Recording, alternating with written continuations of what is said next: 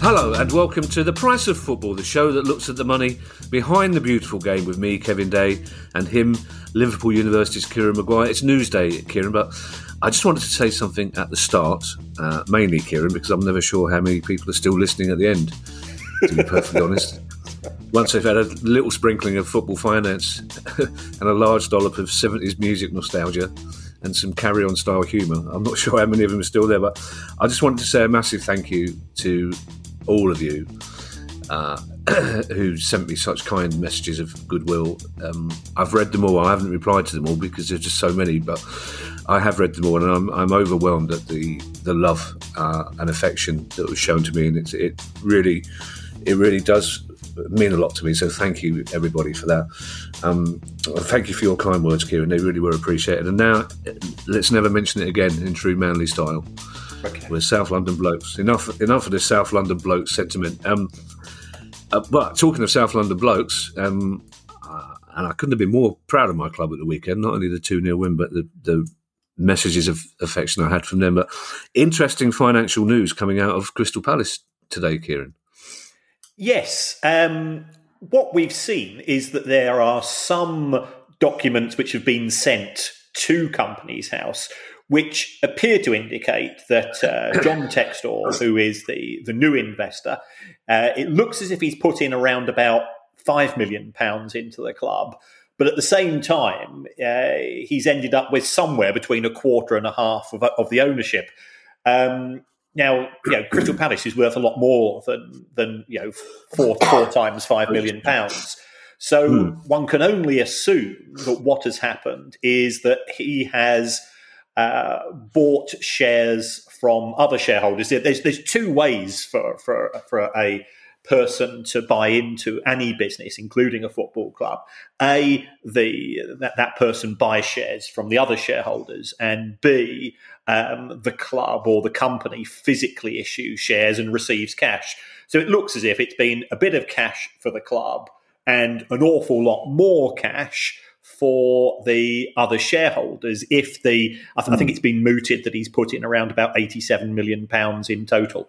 So so that's where we stand at present. Uh, you know, clearly you're closer to Palace and, and you know the, the other Palace fans who, who I've, I've, got to know over the course of this this show uh, are that much closer. But um, it's good that they have lodged the document, so so we do have a bit more transparency, and and uh, I, I, think it would it would be useful if if the club just clarified the position. Well, it's an interesting one, Kieran, because I, I thought they had, and a, a, brief check with other Palace fans in the WhatsApp group tonight, including uh, the lovely Princess Julian, who you met, who fanboyed all over you in the pub before the Brighton game, uh, who's very interested in football fans. We we were all of the the opinion that we thought we had invested eighty million pounds. This was the figure we thought we had in our heads. Um, and when the investment was introduced, it was specifically talked about as being investment in the infrastructure. So this is interesting that he seems to be buying more shares. Is this, excuse me, is this a sign, Kieran, that he might be trying to acquire a bigger chunk of the club, or? Um, no, I, I, think some of the other shareholders are diluting their investment, and, and, and it could be that they're cashing in. Um, and, and it could be that he, you know, another document gets lodged in a few days' time, which says he's he's bought more shares. So I'm, i can only go on, on, what I've seen in in the public domain to date. Uh, but clearly, he's you know, you know he is a significant investor in Palace.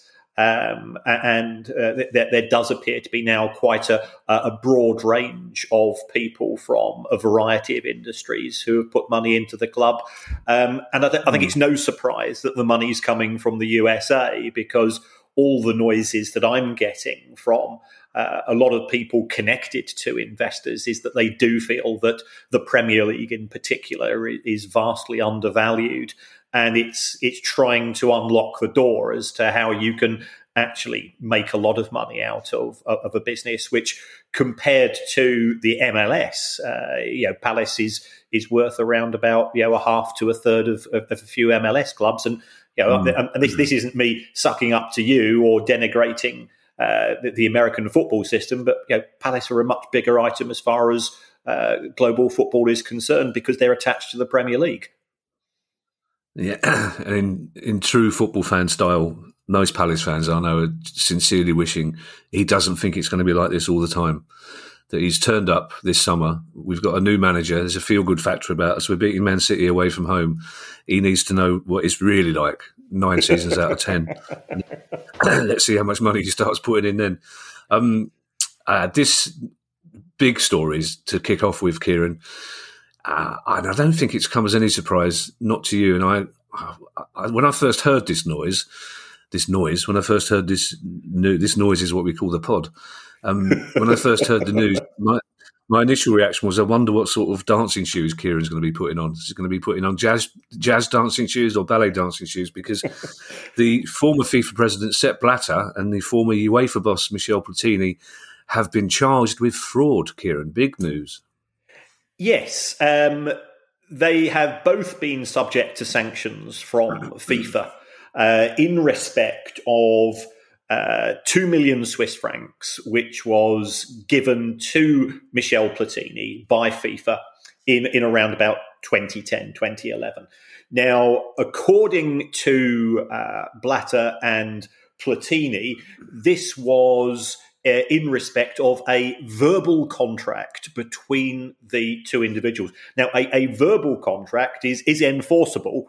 The trouble is, you know, who who can actually, apart from the two parties involved, there's nobody else in the room who can say that that that contract ever took place, and and that's why you know we always say get things in writing and get things signed and get things mm. approved. Um, Platini said that he wasn't initially paid the money because FIFA was skint, which to me seems a little bit strange because FIFA is not as uh, not as wealthy as UEFA because it's it's only generating money once every four years, but it, it's still not a pauper. Um, but um, as, as well as FIFA getting involved, um, and FIFA had suspended the the individuals.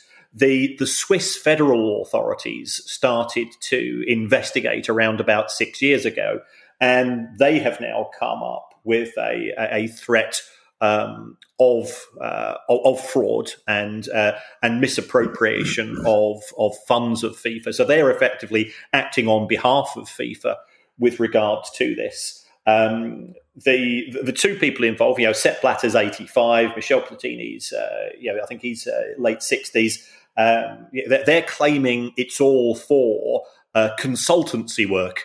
Now, you know, I, I remember uh, investigating the accounts of of a few companies in the um, in the entertainment industry, and they always used to have an unusual expense heading called chocolate and flowers. Um, I go, I mean, they spend a fortune on chocolate and flowers, and then I sort of, you know, yeah, and, and always cash payments as well. So it does appear to be, um, you know, something which you know, con- consultancy is a very, very vague word. Um, and and I subsequently also found out that these these chocolate and flowers appear to be quite powdered um, from when yeah. I when I eventually traced uh, back to the uh, back to the source of the supply, um, and I decided to go and investigate no further for because I was I was quite attached to my kneecaps in those days, and and uh, yeah. I wanted to remain in a similar similar frame of mind. Yeah, I, I remember thinking, Kieran, in my early days in show business, these people are very excited about the chocolate arriving. Yes. this is three o'clock. Three o'clock in the morning seems a strange time for a man on a motorbike to be delivering chocolate. Um, it's. I mean, as soon as you hear the phrase "verbal contract," I mean that's the sort of thing your uncle Terry would say. We had a we had a verbal contract. I promised I'd beat him up if he didn't pay me the money, so he paid me the money. But two million dollars. I mean, that's the sort. That's not the sort of amount. That's not a mate saying, "Can I? Can you lend me fifty quid?" That's immediately sounds suspicious. So who's who's charged them? Is it the Swiss? Government have charged them with fraud. It, it's it's the Swiss federal authority, yes. So right. um, yeah, and, and I, th- I, think the, the, the Swiss legal system is, is conscious that perhaps historically it's it's not had the greatest of press with regards mm. to um, the way it's looked after money, and, and therefore it, it, now really has tried to up the game in, certain regards. And you know, it's the Swiss authority is also very proud, very proud that FIFA is is based in Switzerland, and yeah. um, you know, they want to protect the organisation itself. Um, and, and they've they've done that in their view because they, they believe that this money has been um, in, inappropriately given to Michel Platini um, uh, on, on on the say of of Sepp Blatter, and you know, we, we, hmm. don't know the details, and, and, presumably they will come out. But you know, neither of these guys are in the uh, in the first flush of youth, so uh, you know, it, it could it could uh, it could grind on for some time, but it, I think they're quite anxious to to accelerate the uh, the, the, prosecution as quickly as they can. Mm. West Ham's owners are selling a big chunk of the club for 175 million pound, and amid rumours that they might be offloading the whole thing in a year or so. Yes, um, the the interest here is coming from a guy called Daniel Křetínský, who uh, is a uh, he's based in the Czech Republic. He's a very successful investor, um, and uh, if, if, the stories are true, he's buying just over a quarter of the club for you know, somewhere in the region of 150 to 200 million pounds. That values West Ham at 600, 700 million pounds um, which uh, yeah is, is, a lot of money. It's, twice the amount that West that uh, sorry, that Newcastle United went for only last month. Um, but the the issues with regards to well, why is he just buying a quarter of it?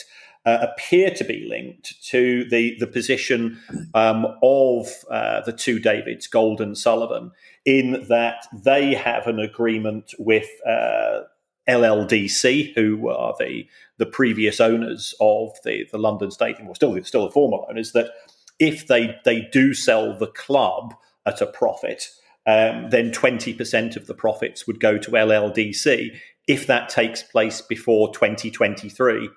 So what we've got uh-huh. here is uh, Daniel Křetínský. If if this goes ahead. Um, then he builds up a minority stake with a view to a potential takeover in 2023, and uh, David Gold and David Sullivan, from from a uh, from a sharing of profits point of view, will be able to keep the profits for themselves.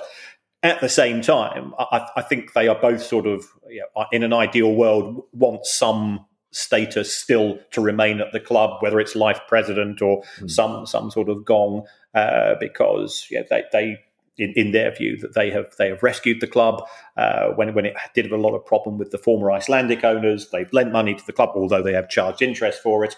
Um, yeah. And at present, you know, West West Ham are looking absolutely fantastic on the pitch as well. Mm. The, the valuation is interesting, Kieran, because it's not that long ago that David Gold was saying it's worth a billion at least.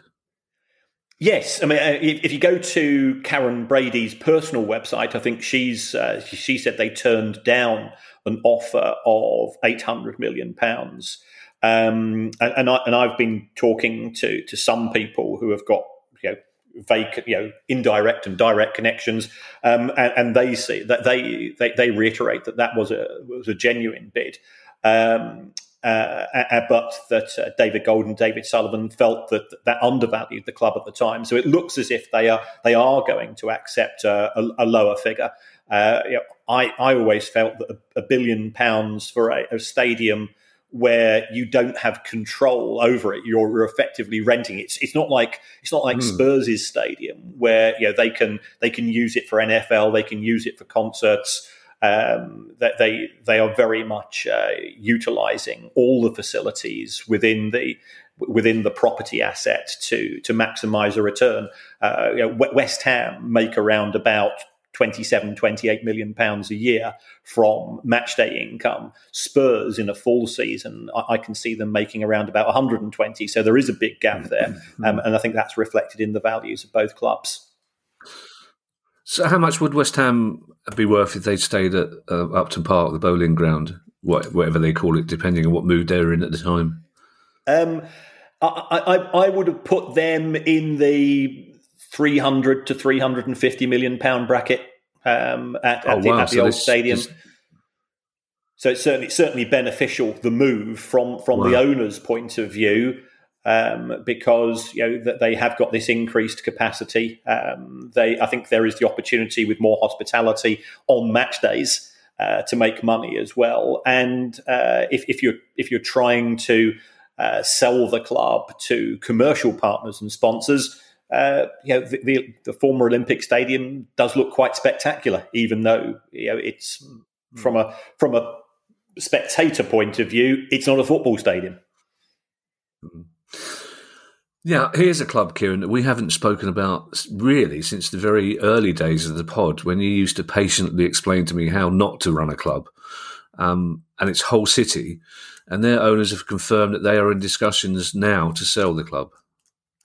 Yes. Um, so the the Allam family have been trying to divest Hull City um, since the club was last in the, the Premier League, which was you know, as recently as 2016. And I think at the time they were looking to sell it for around about 120 million pounds. Um, that price has tapered and tapered since then, and and it looks at today as if they're they're probably going to accept somewhere in the region of say 20 to 25 million pounds with some top ups should the club get promoted to the Premier League. But what they have done is they have put out a statement. They've offered a, a period of exclusivity to a Turkish investor called, and apologies if I, I mispronounce his name, Akon Ilicali. Um, he is uh, involved in the media. He is what we might refer to as a TV mogul um, in, in cliche world.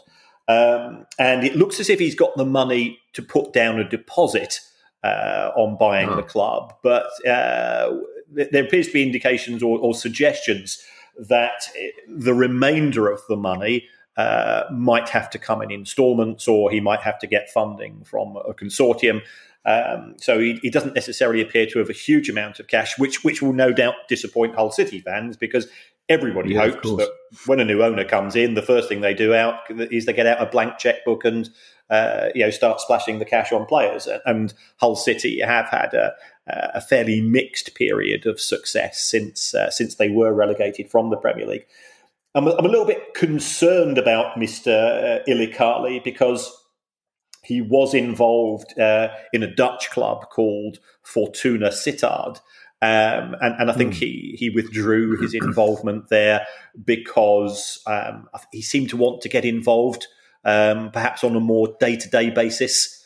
Uh, and you know, having having owners who who think they know a lot about football isn't necessarily uh, a good thing. Um, and also, if we take a look at some of the comments which he's made with regards to Hull City, is that he wants to have Turkish players there you know, at the club, perhaps a Turkish manager, um, you know, my view is if the Turkish manager and the Turkish players are the best in the business, then you recruit them. But yeah, you, you, don't recruit a player or a manager because of nationality. You recruit them because of ability. And I'm a huge believer in a meritocracy. Um, so you how that would work, uh, especially with the uh, with the points based system that we have uh, in terms of you know governing body endorsements um, to, for recruitment, I, I could be uh, challenging. Um, but we'll we'll have to wait uh, and see with regards to that. well, if they do shake hands on a deal, you'd like to think that the last thing the current owner says as he leaves the club is, "Oh, by the way, don't try and change the name of the team in the first week. It's, it's, that's not going to pan out well for you." Yeah, very, very, very wise indeed. Yes, uh, and, and yeah, I think it's so, still. Uh, I think it now really grates with Hull City fans that the name of the company that owns the club is Hull City Tigers Limited, even though the yeah. name of the football yeah. club isn't. Again, it's one of those clubs, Kieran. It's almost impossible. It's like Plymouth Argyle. It's almost impossible to discuss Hull without wondering why they haven't become a bigger football team. Now, I know they've had seasons in the Premier League, but yeah, they've got yeah Newcastle bang on about being a one club town, the whole city are just as much as that, and it's a fairly it's not isolated, but it's it's a, it's got a, its own unique sort of ecosystem out there, and it, it, potentially it's a huge club, isn't it? Yes, yes. I mean, I, I remember. Uh, when we were campaigning for a new stadium at Brighton, dro- driving up there and, and, dropping in a six foot Valentine's card to John Prescott, who was the uh, the MP at the time.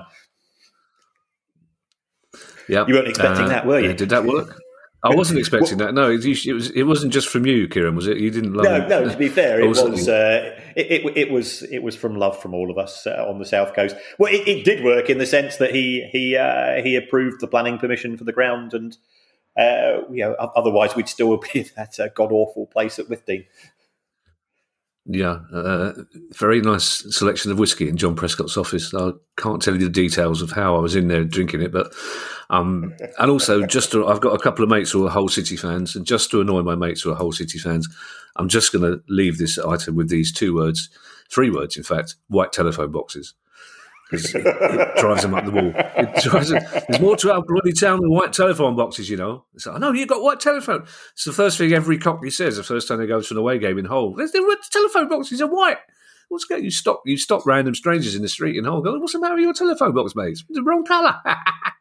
Um, great, great, great music scene. So great music scene though in Hull. yeah, I but, well, I'm never a big fan. I never, I never really forgave the Housemartins for naming that album title. Um, it's one of the reasons why London is so.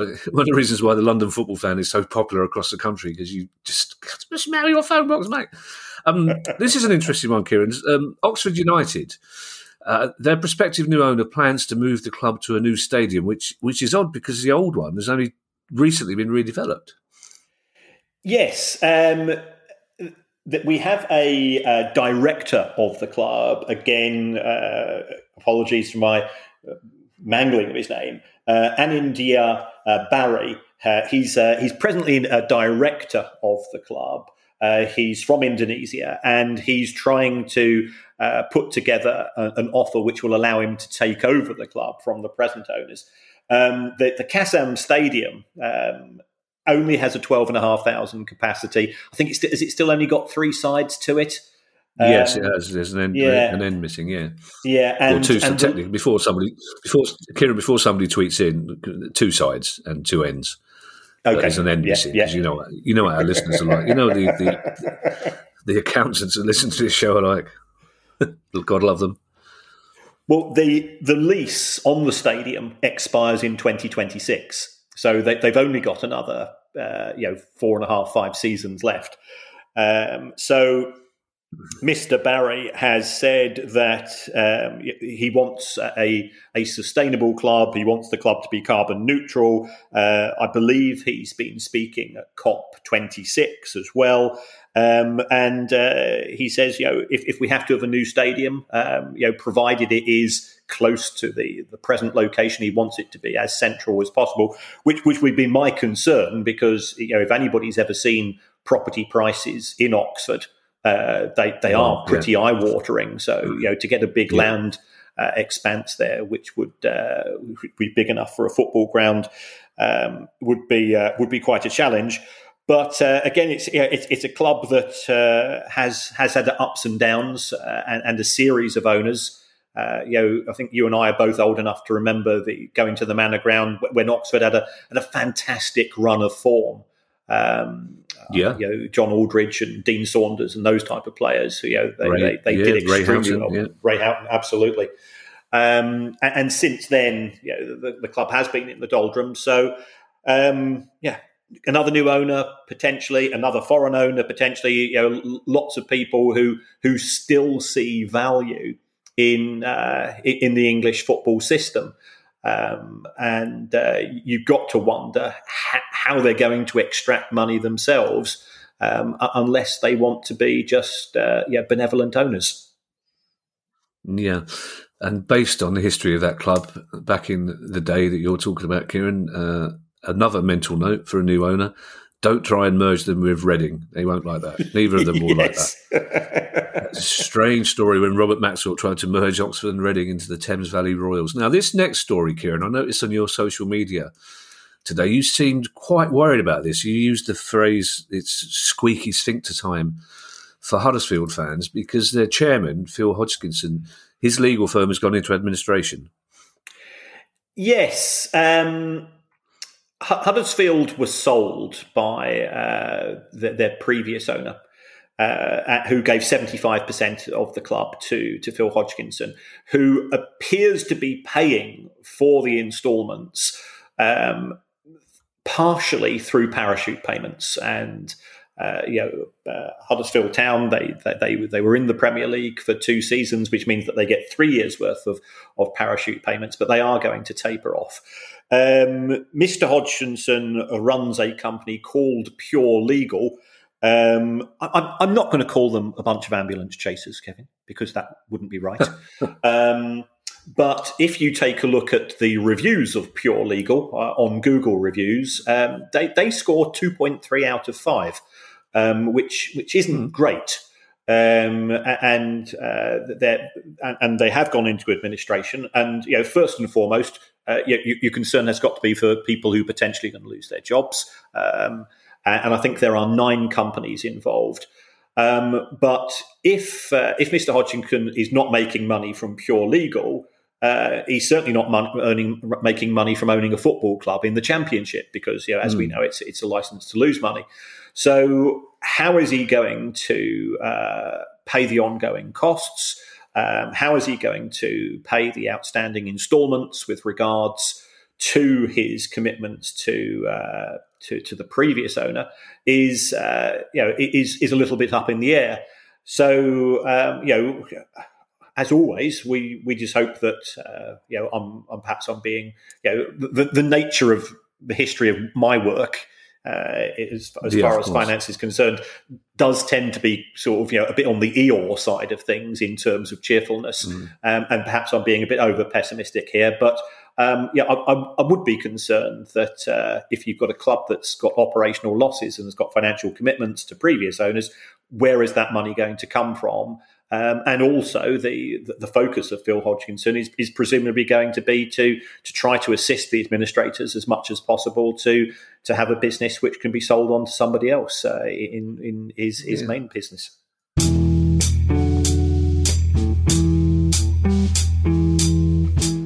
This episode of The Price of Football is brought to you by the AI powered workspace Notion.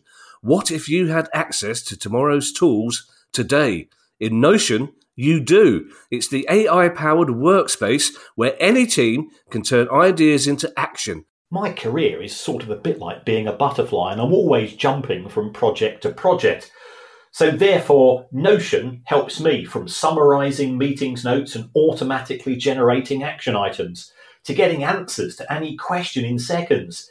If you can think it, you can make it. And Notion is for everyone. Whether you're a Fortune 500 company or a freelance football finance lecturer. You can try Notion for free when you go to notion.com slash price of football. That's all lowercase letters, notion.com slash price of football, and start turning ideas into action. That's notion.com slash price of football. Hi, I'm Steve Lamacq, and every week I'm joined by Music Ally's Head of Insight, Stuart Dredge, on The Price of Music, the weekly podcast all about the money behind the music industry. In each episode, we discuss the very latest goings on in the music business and dig into the finances behind the big stories. So, whether you're a music lover who just wants to know more about what really goes on in the industry, or you're an aspiring musician, manager, or label owner who wants some inside knowledge on how Spotify's financial model really works, or what the future holds for independent live music venues, this is a show for you. Subscribe to The Price of Music in your podcast app now. See you soon.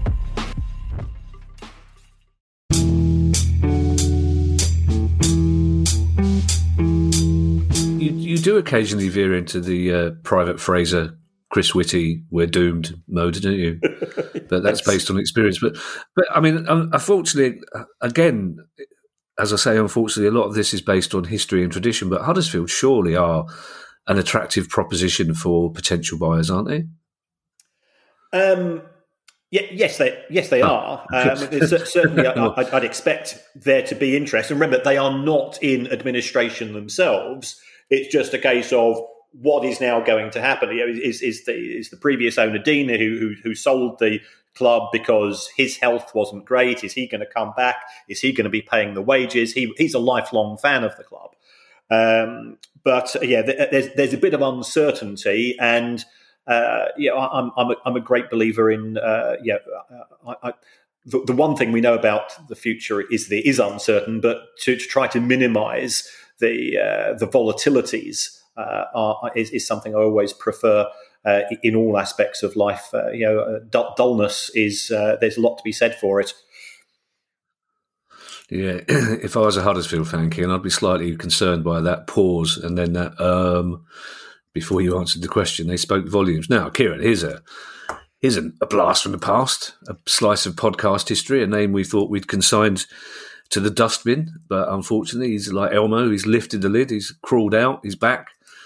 It's Steve Dale, and Steve Dale has applied for his company, Dale Acquisitions Limited, to be restored after previously being struck off. Is this significant for Bury, Kieran? Well, my, my only concern here, Kevin, is that um, you know, this is coming at around about the same time as uh, we had the recent announcements uh, with of regards course. to the sale of Gigg Lane. And uh, Steve Dale had this company called Dale Acquisitions, and in classic Steve Dale uh, style. He couldn't be asked submitting accounts. He didn't do that for five years. Um, the company was subsequently struck off as you know, the, the, the, government authorities eventually get round to doing, um, and, and, nobody thought any more of it. And then for it to to suddenly be resurrected, um, sort of Jason Voorhees style from uh, Friday the Thirteenth movies, um, was you know took took me by surprise.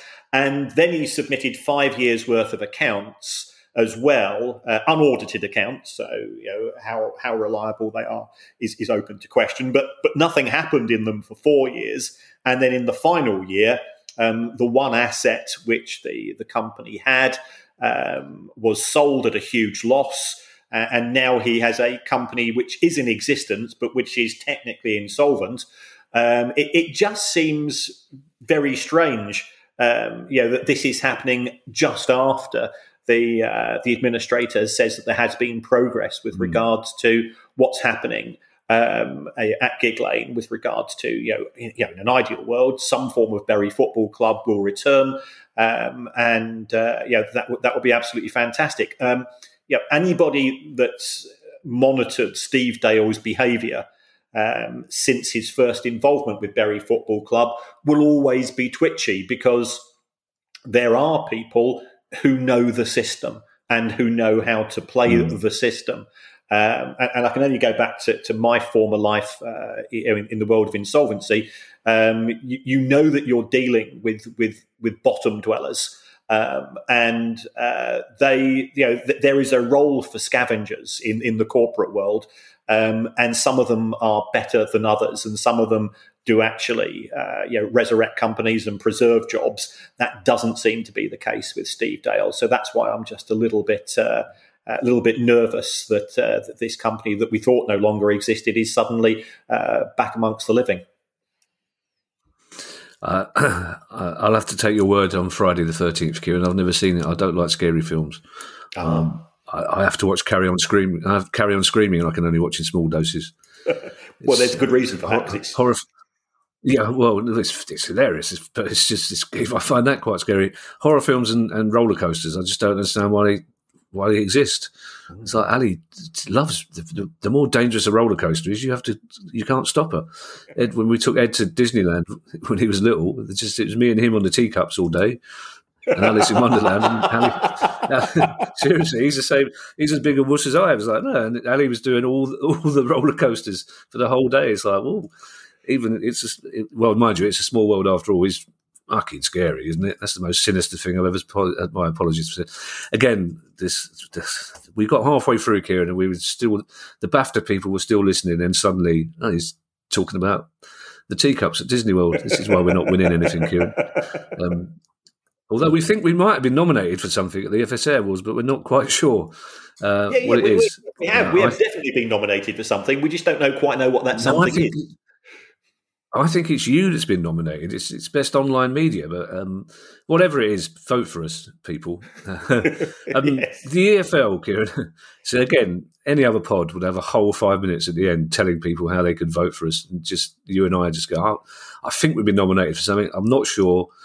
You can vote for us if you find out how to do it. Like, this is producer guy we're doing his nut as he listens to this. Producer guy, producer guy specifically said, make a point about telling them to vote No, it's tawdry, producer guy. Kieran and I are above that sort of thing.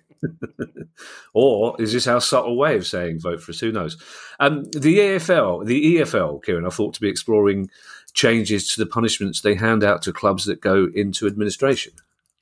Yes, this this was a report which came out in uh, in one of the tabloids, whose name I will not mention, um, and uh, I think the you know the, re- reading the uh, reading the secondhand reports of it, um, the EFL is uh, appears to be unhappy with clubs making appeals against against points deductions um, which were supposed to be automatic when a club goes into administration.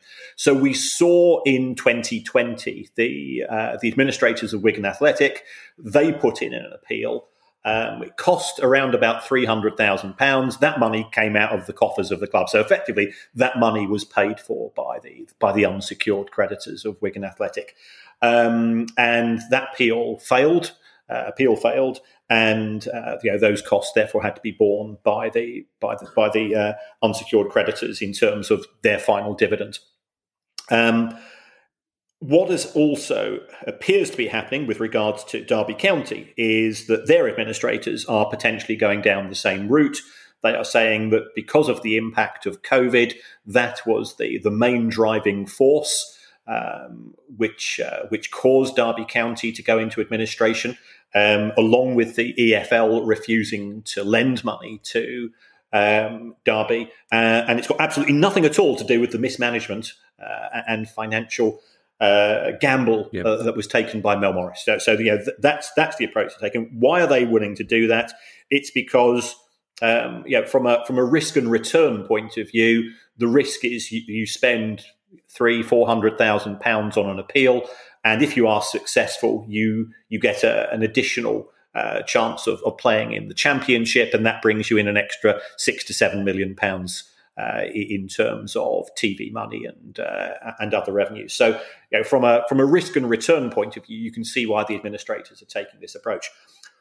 The noises which came via this report were that if a firm of administrators is going to appeal uh, against uh, administration, then that money has to come out of the administrator's own coffers rather than that of the, the administration oh, okay. process itself. Um, i.e., effectively, they're taking on it from a personal liability point of view. I, am not convinced that legally they that would work, but uh, you know, I'm, I'm, not a lawyer. Um, but the other the other thing is that if uh, if a club does appeal uh, against going into administration and loses the appeal, as we saw happen with um, Wigan Athletic, then um, the, the, alternative would be an automatic six point further penalty. Uh, so you know, mm. you you it, it's a bit like um, you know if uh, uh, if, if somebody's up on on a court case, uh, if you appeal, uh, sorry, if, if you if you plead guilty, then the judge is going to probably give you a lower sentence than if you appeal, yeah. Uh, you know, claim to be not guilty. So so that's uh, that that's the that's the story. We we don't know how much meat is on those particular bones. Um, but uh, it's certainly been mentioned in the in the in the local Derbyshire press and at least one of the nationals. So you can understand it from I can understand it from the perspective of the administrator that if they feel that they're they're, they're acting in the best interest in the club in the long run, uh, but also from the EFL's point of view that uh, you know, if everybody who goes goes into administration puts in for an appeal and blames it on COVID and blames it on the EFL and blames it on everybody uh, else, then uh, you know, they they want to uh, punish the clubs involved, and, and this does appear to have some support amongst club owners uh, especially those those mm. owners who perhaps have, have run the clubs um, on a more sustainable basis. Mm. You you kind of can't blame the clubs though. If, there, if, there's almost no negative sanction towards an appeal, no matter how frivolous it is, and you might as well do it, as you say. So, I mean, they just want to cut out the frivolous appeals, essentially, don't they? Yeah, yeah. I mean, you know, three hundred grand is a is a lot of money. Uh, remember, 20, uh, 20, members of staff have been made redundant at Derby County. Um, mm. You know, it, it, does appear a little bit harsh that the administrators can't find the money to to pay uh, for those former members of staff, but can find uh, a lot of money to go and pay accountants and lawyers. Yeah, fair point. Uh, it seemed very odd, Kieran, on Sunday, uh, I believe it was. The days were a bit muddled, as you'd understand at the moment, to hear Tottenham fans, well, some Tottenham fans, booing Harry Kane. And, and, no doubt that's one of the reasons that Nuno Espirito Santo has been sacked by the club after just four months. But you've been looking at the numbers and you think he's been hard done by. Well, it's not, it's not a case of hard done by, but we we have this phrase, the big six. And in mm. my view, I don't think we should be making reference to a big six because Spurs don't really qualify. Uh, so once you actually go deeper into the numbers, first of all, you know they've the, the other members of the Big Six have won trophies, which which Spurs have failed to do. Um, and that's not a criticism of Spurs, uh, you know, because there's, there's plenty of clubs. You know, our, our, if, you, if, you, look at the the trophy cabinets of our two clubs, then they're not exactly bulging, are they? Um, but well, uh, the, the, the, Kent Cup is the Kent. Uh, I'm going to have to stop you there, Kieran, because the uh, the Kent Cup is quite a ah. sizable trophy. Well, yeah, uh, which we've got the Sussex Senior Trophy as well. That's yeah, but the Kent Cup only lasted two years. I think it was it was us, Charlton, and Maidstone and Gillingham, I think. So yeah, it's a four-team right. tournament that we managed to win. We also have the Zenith Data Systems Trophy, but yeah, yeah, you crack on if you you're. I'm sure your trophy, your your trophy cabinet's probably posher than ours, but our one. Anybody with an allergy to silver could safely sleep in Palace's trophy cabinet without any worries. so, um, yeah, it, where is Spurs' natural place within the, the football environment? Um, so I, I, went and took a look at what's happened in terms of Spurs' finances over the course of the last decade compared to uh, yeah, the two Manchester clubs, Liverpool, Chelsea, um, and Arsenal. So yeah, the, the, other members of the um, of, the sneaky six, uh, you know, given their behaviour towards the European Super League. Perhaps, perhaps that's a more appropriate reference to them. And and if you take a look, Spurs' income was around about seven hundred million pounds less than the other clubs over that course. Their wages were substantially uh, below the the, the, uh, the, their peer group. Their transfer spend was around about a quarter of some of those other clubs. Um, and you know, football's an industry where money talks. So if you don't spend money on players and if you don't spend money on, on retention and recruitment, um, that will be reflected in, in your natural place. And you know, perhaps there's a case for saying that under Pochettino and also uh, perhaps under Harry Redknapp, Spurs had two managers with whom they overperformed. Did therefore the, mm. the hmm. fans uh, be, be, uh, become used to that level of performance um, and, success on the pitch. You know, they, they, did very well uh, in terms of qualifying for the Champions League, getting to the Champions League final, and so on. Um, and then, you know, since since Pochettino ha- has has gone, you know, things have have gone wrong. Now, you know, clearly, my my my next door neighbour Paul, he's he's a Spurs fan. Uh, and he, I, I, saw him earlier this week, and he was he said it, it's not just that we're not getting results; it's saying it's the style of football um, under Nuno, oh, well. um, and uh, which which you know then begs the question: given that he used to play that style of football at Wolves, at Wolves you know, absolutely. and remember this isn't yeah. a football show. Why on earth go and recruit him? Because it just seems completely well, daft. But financially, they're it, it's, it's, they're underperformance. Yeah, it, it, it's a shame this isn't a football show sometimes, Kieran, because there, there is a certain intangible to being a Tottenham manager, and your neighbour Paul has has hit the nail on the head because there are there are clubs, you know, West Ham fans still talk about the academy. Yep. Tottenham fans still talk about, even fans that are way too young to have seen that team in the 60s, still talk about push and run. They expect a certain style of attractive football. And if a manager doesn't produce that, look at look at Mourinho. They, they, they didn't take to Mourinho, and he was relatively successful. If they don't produce that certain style of football, they're, they're not happy. And, and also, I mean, his other problem, everyone knew he wasn't first choice as manager. It's as simple as that, which is a hard thing. But I imagine he, he you know, his ego will be dented, but his wallet will be um, bulging, I guess. Well, he was only on a two year contract. Um, now, you know, oh. he will get most of that uh, and, and he certainly he, he wasn't in the upper echelons of uh, manager pay. You know, the, the, the highest paid managers in the in the Premier League are on close to twenty million pounds a year. Because remember, they don't get paid weekly because they're they're management, uh, as we've established. Um, but uh, yeah, he, he's, he's not going to be selling the big issue um, once he gets his payoff from mm. from Spurs. Now, this is a story, Kieran, that we've been discussing in Potentia for for two years and the financial implications of it as well, because Standing is returning to England in January, well, and Wales technically.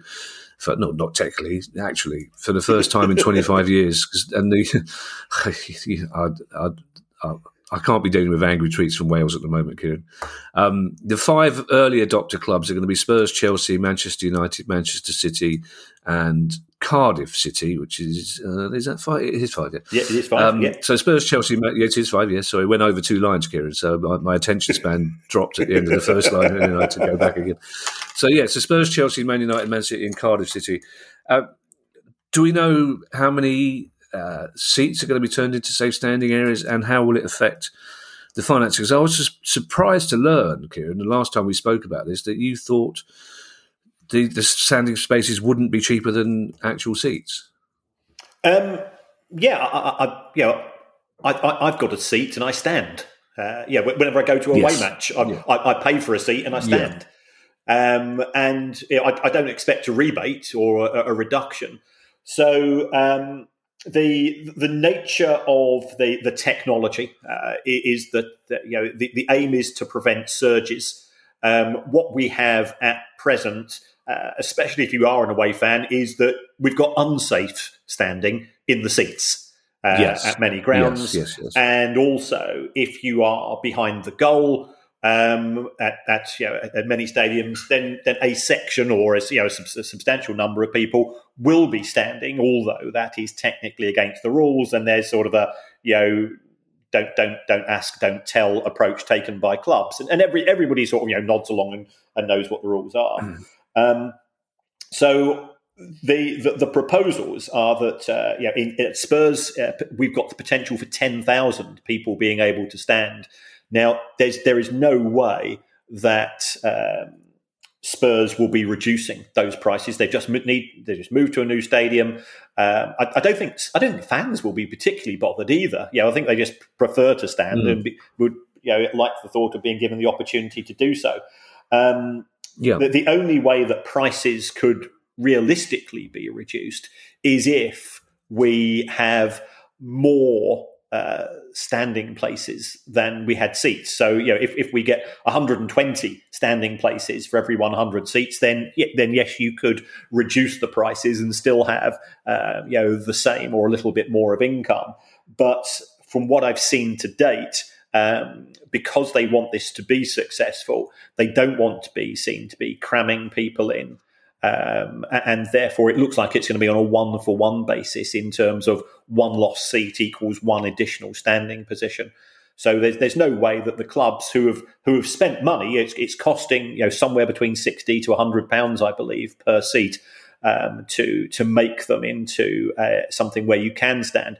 And we also have to take into consideration is that if if some of these clubs, we've got yeah we've got the two Manchester clubs, we've we've got uh, Spurs and Chelsea they are playing in the Champions League or in the Europa League under UEFA rules, you you have to have seats. So it's it's a standing yeah, area yeah. which has to be converted um, for European football.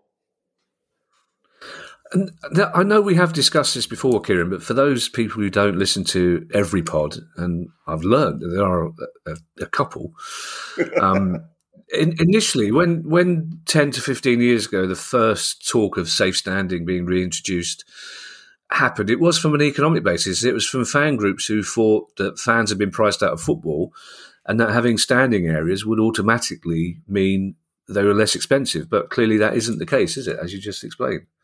No, because you know, the, the, the, from from the club's point of view, it's actually costing them additional money uh, because they they've had to go to it, for yeah. these uh, you know, particular, particularly engineered uh, seats, which can be converted, you know, both for standing and seating purposes. Um, mm. So the, the, the benefits are going to be from a uh, you know personal enjoyment perspective. generate future, you know, greater atmosphere. You've only got to look at some of the the, the German grounds and some of the amazing Yeah. uh, banks that you see there.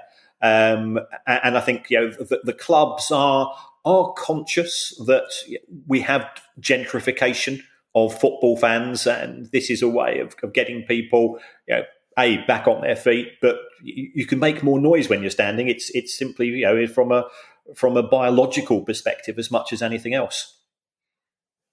Mm. Is that true? I suppose, yeah. You, you very rarely see singers sitting down, do you? I suppose. Val Doonican. Oh, okay. That's about Oh, no, it. Elton, Elton- John. Yeah, I was okay. going to, I was going to get, I was going to go Elton John, but you went even further back by going Val Doonican. uh, for the to save younger listeners, Val Doonican was, was an Irish crooner. He used to he used to sing in a rocking chair wearing jumper. My God, we we had some terrible things to watch on TV in those days, didn't we? Yeah, Um, was it Paddy McGinty's uh, two more news used to sing stories. Oh yeah, that was my mum used to sing that. Sing me, yeah. I never understood the how he. It's again for those listeners who don't know. Paddy McGinty's goat is a song about an Irishman who comes into some money and buys himself a goat and has plans to make all sorts of butter and milk based products, and then only too late realizes that the goat is a male. It's a billy, and, and yeah, it doesn't take a lot of checking. Most Irish people are from a rural background. You'd think you'd just have a quick look, wouldn't you? Wouldn't no, it's never. It always baffled me that song. A lot of the things my mum sang baffled me, to be perfectly. Also, depending on what time of night it was, she was singing them. To be perfectly honest, here. Um, two more news. you know what I'm talking about. You had your mum's. oh, I've got an Irish mother. Yeah, yeah. Yeah, I know. Yeah. It's like mother. She's please don't wake me up at three o'clock in the morning to show me off to. Know. Um, it's not my fault. I was a beautiful child, Kieran, is it? It's um, uh, two more news stories, Kieran, and one of them is a rare piece of good news for Oldham Athletic. Yes, um, Oldham have uh, got a toxic relationship between the fan base and the ownership.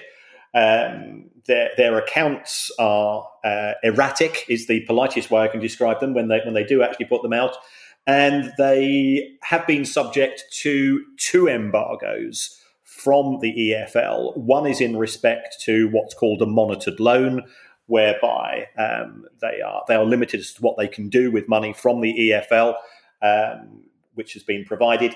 But the other one, which was a lot more serious, was um, they were unable to sign anybody, even players out of contract, um, due to some outstanding football debts. And, and um, you know, to, to give the EFL credit, they, they do now have a, a very good part of their website, which is called the governance section, which lists all of the um, outstanding uh, transfer embargoes when they come and go. Uh, uh, all, all that I would ask, it would, be, it would be great if they could send out an email to us when uh, to uh, to let us know when they do change. But the eagle-eyed Oldham fans spotted that one of these uh, embargoes has been lifted, um, and it will give the club uh, a bit more flexibility with regard to to trying to recruit players. Oldham uh, aren't having the best of times, so. Um, you know, for, for me, it's a it, it's it's a classic club that I remember uh, for for for mainly bad reasons because Oldham always used to go and slaughter us, and Mark Ward always used to score goals against us. Um, but uh, you, you know, you want you want football to be on as even a playing field as you can from a recruitment point of view, and to have such strict embargoes made it very difficult, but it also forced the, the club owners to to settle the outstanding debts on, on transfers. So you, you can see why the EFL took the, the approach that they did. Um, news from the city to end with, Kieran, and it's my opportunity to say that I'm I'm reasonably certain that my wife Ali loves me. I'm I'm fairly convinced of that, and she's been absolutely wonderful this week. But it turns out, Kieran, that I've got one or two bad habits that really really annoy her, and one of them is when she's listening to the news on BBC Radio. At the end, when they say in the city, I have to sing at the top of my voice. There's a thousand things I want to say to you. Right? And it turns out that the first so. time I did it, it was quite charming. But the fact that I'm still doing it, however many years later, really, how can you not do it? And she, to Ali, Ali's point, and you know, my point is it's never not funny. And it turns out that Ali disagrees with me. Um, mildly amusing the first time, but not funny. But um, an intro. A city a city law firm has been fined for breaking the rules over payments to football agents. Yes, this is a um, a firm called Mishcon, and this relates to five transfers in relation to uh, Premier League. Um, and, and, it seemed to be quite technical that the the the lawyers were using uh, clients' money, by the looks of it, to make payments to third parties. Now, um, if if you are looking after money from a cl- for a client, you you can't effectively act as a bank and and and pay off other parties uh, out of that money. Mm. So. Um, I, I, spoke to one of our uh, friendly lawyers who um, I, I, won't use the exact words that he said about this uh, this law firm, Mishcon, but um, they, they, they were not glowing with praise. Um, so right. yeah, it's, it's, a bit like uh, my, my, relationship with Arthur Andersen uh, back in back in the world wacky world of accounting. Um, so they they they are a, a law firm who are very successful, but that doesn't necessarily mean that they're popular for the right reasons or the wrong reasons. Um, so they, they have been fined in relation to this. And although it was a fairly nominal fine, £25,000, um, they, they spent £507,000 on legal costs defending themselves because clearly, uh, wow. as, as a law firm, your, your reputation is, uh, is abs- absolutely critical. Um, but it, it, does show that uh, you know it, even in the Premier League that uh, there are huge sums sloshing around, and that lawyers and agents and accountants are working uh, in conjunction with another, and there are rules that have to follow. I mean, th- this has been a case which has taken a long time to to come to mm. fruition. Um, yeah, you know, and it's you know the, the, police don't like prosecuting the police uh, politicians don't like pol- uh, prosecuting politicians, as we're seeing with the with the gradual uh, destruction of d- democracy in, in parliamentary UK. Um, and, and the same is mm. true with uh, the legal profession. So uh, it, it's not the fact that it's just a small fine. It, I think from reputationally, it, it's it's quite a significant issue. Mm. Well, from huge amounts of money to little tiny amounts of money. Uh, if you'd like to make a small monthly contribution to our always free to air pod, that would be very kind of you. Then please go to patreon.com slash price of football. And if you have a question you'd like answered on our Monday show, email us at questions at priceoffootball.com. And in the meantime, I shall hand you over to Mr. Kieran Maguire for his customary farewell. Well, once again, folks, thanks for all the kind words. Um, it's, uh, uh, yeah, we, we, we do take them on board, both good and bad. Um, but uh, you know, if, if, you don't want to go down the Patreon route, uh, it, according to producer guy, it, it makes uh, makes a difference if you could give us a review. If you, if you give us five stars, that would be fantastic. It doesn't actually matter what you say. You could say you would prefer the show was presented by Sir David Attenborough and Dame Helen Mirren, and I would be all ears for that particular show if it ever takes place. we that that's one we have to make happen. Um, yes, thank you for listening, and don't forget to vote for us on whatever it is we've been nominated for uh, on the Football Football Supporters Association Awards. That would be very lovely. Thank you, everybody, most, most and thanks once again for all your kind words. Bye. really? There's there's no way we get nominated for that. Bye bye, everybody. The price of football.